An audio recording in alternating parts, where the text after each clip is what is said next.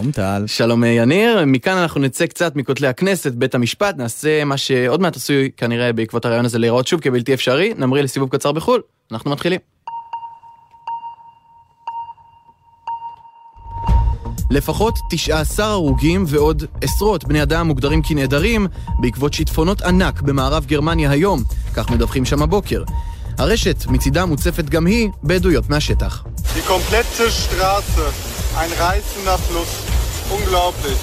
ארצות הברית עוד לא עזבה רשמית את אה, אפגניסטן, אבל הטליבן כבר לגמרי שולט שם בשטח.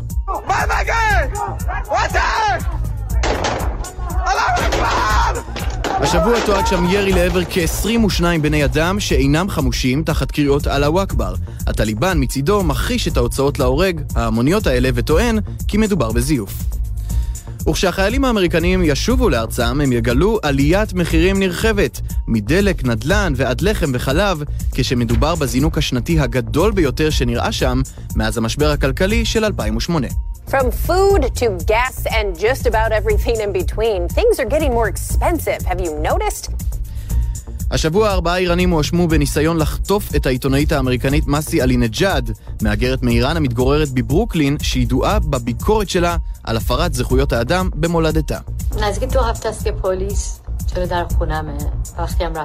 המשטרה סביבי בשבועיים האחרונים תיעדה עלי נג'אד את עצמה נצורה בדירתה, והוסיפה, כששאלתי אותם מדוע הם כאן, ה-FBI אמרו לי שזה כדי להגן עליי, ושהמשטרה צריכה להיות כאן לעיתים קרובות. וגם המחאות הגדולות בקובה, מלחמת המים של אתיופיה ומצרים, ולמה בסיאול לא מרשים לחדרי הכושר לנגן מוזיקה קצבית. מעט מאוד זמן, הרבה להספיק, בואו נמריא. מסביב לעולם ב-15 דקות, יומן החוץ של גלי צה"ל מביא לכם את כל מה שקורה בתבל. הנשיא ביידן מנסה לתקן את הטלפון השבור שלו עם סין, והבוקר מודיעים בארצות הברית כי נשקלת האפשרות להחזיר את הקשר הטלפוני בקו וושינגטון-בייג'ינג. איתנו ציון סימפסון גרוסמן, שלום ציון. שלום טל, אז אה, באמת הניסיונות להרגעת המתח בין סין לארצות הברית נמשכים. ממשל ביידן הודיע כי הוא בוחן את האפשרות להקים קו חירום מממשלת סין, בדומה לטלפון האדום שהוקם בין ארצות הברית לברית המועצות במהלך המלחמה הקרה, כך אז התאפשרה התקשורת עם הקרמלין כאמצעי למנוע מלחמה גרעינית. מדובר מדובר ביצירת קו חם בין וושינגטון לבייג'ינג, שיאפשר לבכירי הממשל האמריקני לצלצל ישירות לנשיא שי ג'ינפינג, ולשלוח הודעות מוצפנות לכלל הצוות הבכיר הסיני. את הזרעים לרעיון הזה זרק כבר הנשיא אובמה, אם כי הדבר לא התממש עד לרגע זה. אם הצד הזה באמת יצא לפועל, הוא צפוי לחזק את הקשר ולהדק את התקשורת בין המעצמות, פשוטו כמשמעו. תודה רבה ציון. תודה.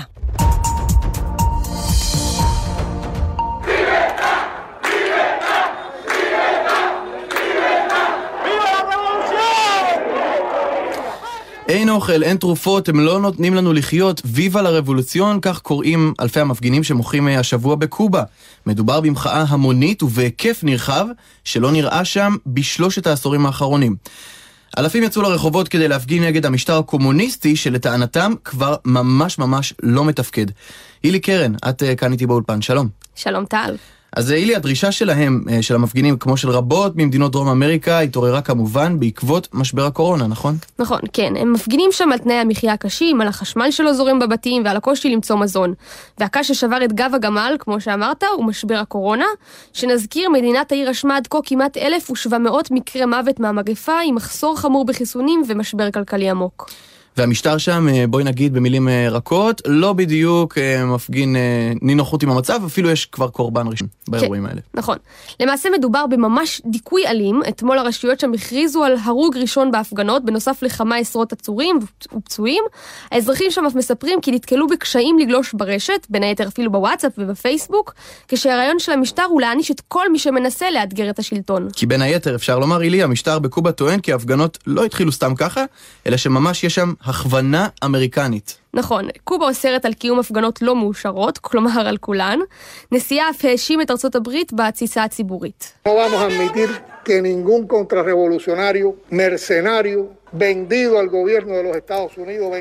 אנחנו לא נאפשר לאף מהפכן, שכיר חרב, למכור את השלטון לארצות הברית, למכור את האימפריה ולקבל כסף מהסוכנויות. והוא הוסיף, תהיה תגובה מהפכנית. מנגד, בארצות הברית מתקיימות מדי יום הפגנות תמיכה בקובנים, ואף הנשיא ביידן הצהיר, ארצות הברית עומדת איתנה עם תושבי קובה. למרות שהשבוע מזכיר ביטחון המולדת של ארצות הברית הכריז, קובנים שיגיעו דרך הים לא ייכנסו לארצות הברית. כן, אולי, הילי, אה, התמיכה הזאת תהיה קצת מרחוק. אנחנו בכל מקרה, כמובן, נמשיך לעקוב. תודה רבה לך. תודה. חובבי משחק הקופסה קטן שמאזינים לנו עכשיו, בטח יודעים שאין דבר מלהיב יותר מלריב על משאבי הטבע עם חברים. אבל בעולם האמיתי, לא רק שזה לא מהנה, אלא זה מסוכן באמת. אתיופיה ומצרים מנהלות סכסוך מתוח על סכר שנבנה על נהר הנילוס ואמור לאגור מים עבור אתיופיה. המצרים מצידם מאיימים במלחמה. הכתבה של מיכל גלנץ. ממש קרוב אלינו, שתי מדינות, מצרים ואתיופיה, נלחמות על המשאב הבסיסי ביותר בכדור הארץ, מים. אתיופיה שוקדת כבר עשור על בנייתו של סכר ענק שאמור לספק את צורכי אספקת החשמל באתיופיה ולהפוך אותה למעצמת אנרגיה, אבל לפני הכל ממשלת אתיופיה צריכה להאיר את הבתים אליהם לא הגיע חשמל כבר שנים. በጣም የኛ ችግር ነው። አይናችን חשמל יפתור כל כך הרבה מהבעיות שלנו. כל פעם שאני צריכה לבשל, אני מתחילה לבכות, זועקת אחת הנשים מאדיס אבבה, שמתפרנסת ממכירת עצי הסקה. אנחנו נחנקות מהאש החשופה, וזה כואב ומייגע לאסוף את העצים בג'ונגל. אם הסכר יוכל להוציא אותנו מזה, נהיה שמחות מאוד. אולם לא הכל ורוד, הנילוס הכחול זורם לכיוון מצרים, ובניית הסכר תמעיט באופן משמעותי את כמות המים שתגיע אל 100 מיליון אנשים, והמצרים מתכוונים להילחם על כל טיפה.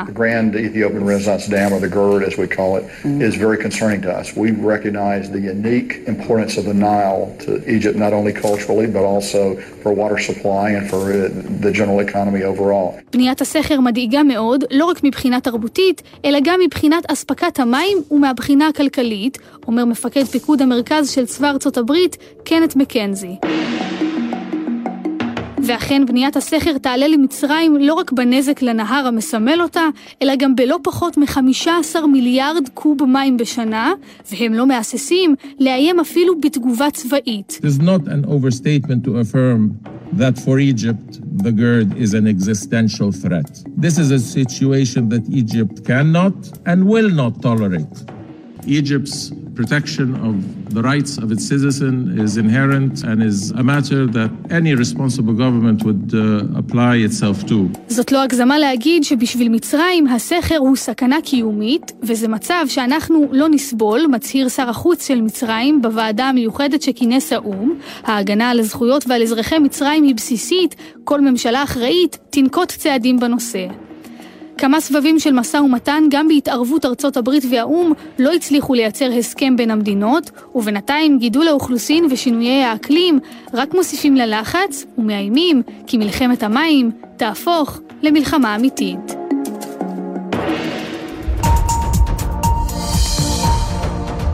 בקוריאה הדרומית התמודדו באופן מעורר קנאה עם הגל הראשון של הקורונה, אבל אה, מתקשים מאוד לעמוד מול הגל הנוכחי שלה.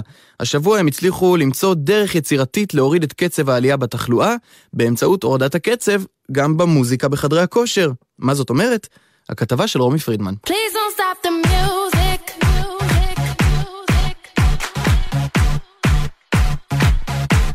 כשקצב ההדבקה בקוריאה הדרומית רק עולה, החליטו הרשויות לנסות לטפל בבעיה על ידי הורדת הקצב, אבל אחד קצת אחר. כך נאסר השבוע על חדרי הכושר בסיאול הבירה וסביבתה, להשמיע בשיעורים הקבוצתיים את הלחם והחמאה של כל מתאמן, מוזיקה קצבית. Tonight.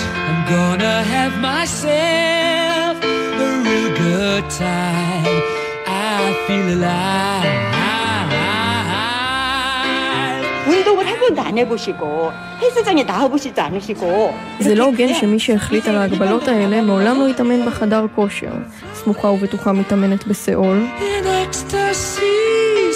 לפי התקנות החדשות מותר להשמיע מוזיקה עד קצב של 120 ביטים בדקה, מה שמוציא לעיתים רבים, כמו זה שאתם שומעים עכשיו, אל מחוץ לתחום. חדרי הכושר נאלצו להיפרד אפילו מהלהיט הכי גדול של קוריאה הדרומית.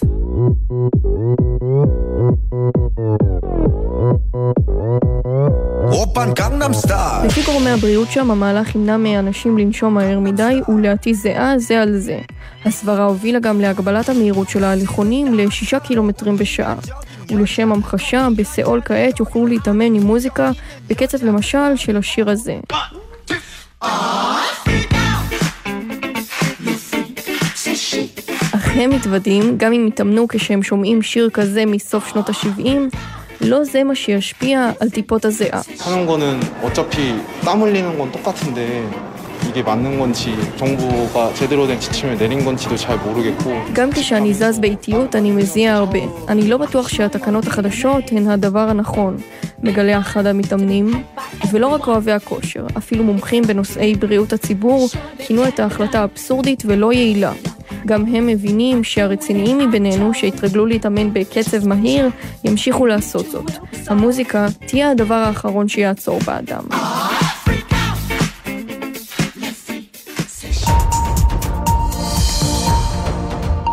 אנחנו מסיימים את המסע שלנו השבוע עם הניצחון המשמח של דובי הפנדה.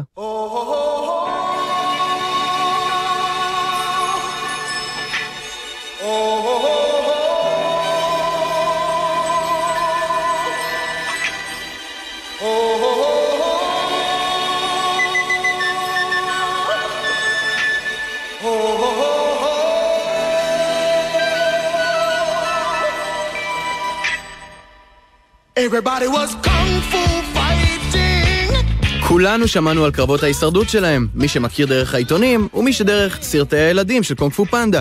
השבוע אחרי שנים שהם במלחמת הישרדות מתמדת, הפנדות בסין יצאו מסכנת החדה.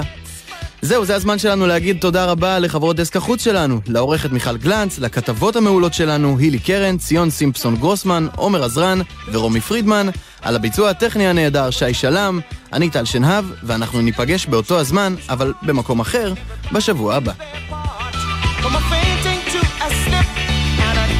From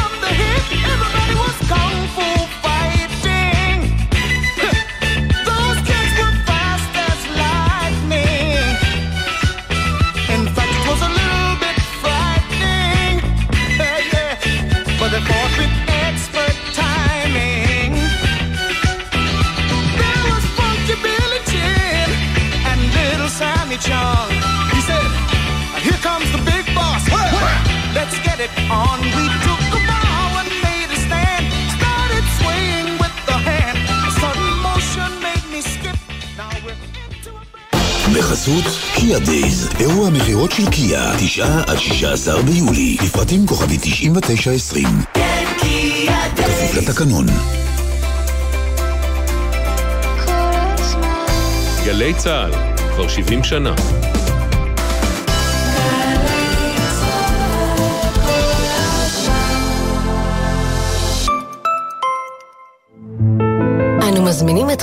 לבקר ביד ושם. בואו להתרשם מיצירות האומנות, מהיומנים האישיים, מהחפצים ומהתצלומים. להלך בין שבילים, פסלים וחורש, ולהתרגש מהמיצגים ומהתערוכות. הצטרפו לסיורי משפחות חדשים בבקעת הקהילות. תוכלו לקבל בהם הצצה אל עולם יהודי שהיה. פרטים באתר יד ושם. קיץ של תקווה במוזה, הופ, תערוכת צילומים עכשווית של פרס פיקטה לצילום ולקיימות, לרגל פתיחת העונה הבינלאומית. עכשיו במוזה, מוזיאון ארץ ישראל תל אביב. חיילים בודדים משוחררים? למרות הקשיים, לא ויתרתם על זכותכם להתגייס ועל תרומה למדינה. ועכשיו כשהשתחררתם, אל תוותרו על הזכויות שלכם. האגף והקרן לחיילים משוחררים מלווים אתכם בסיוע למימון שכר דירה, ייעוץ מקצועי בבחירת לימודים או עבודה, מגוון הטבות וליווי אישי. היכנסו לאזור החדש לחיילים בודדים משוחררים באתר האגף, או התקשרו, כוכבית 5266. משם כבר נמשיך יחד. המקפצה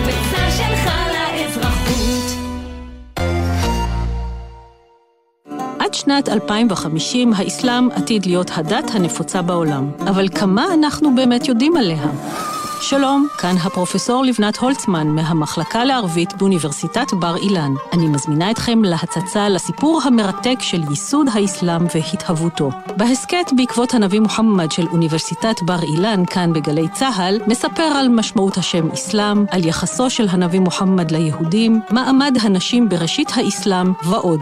בעקבות הנביא מוחמד מחכה לכם באתר וביישומון גל"צ גלגלצ, ביישומון בר דעת או בכל מקום שאתם מאזינים להסכתים שלכם. מיד אחרי החדשות, עידן קבלר ובוני גינצבורג.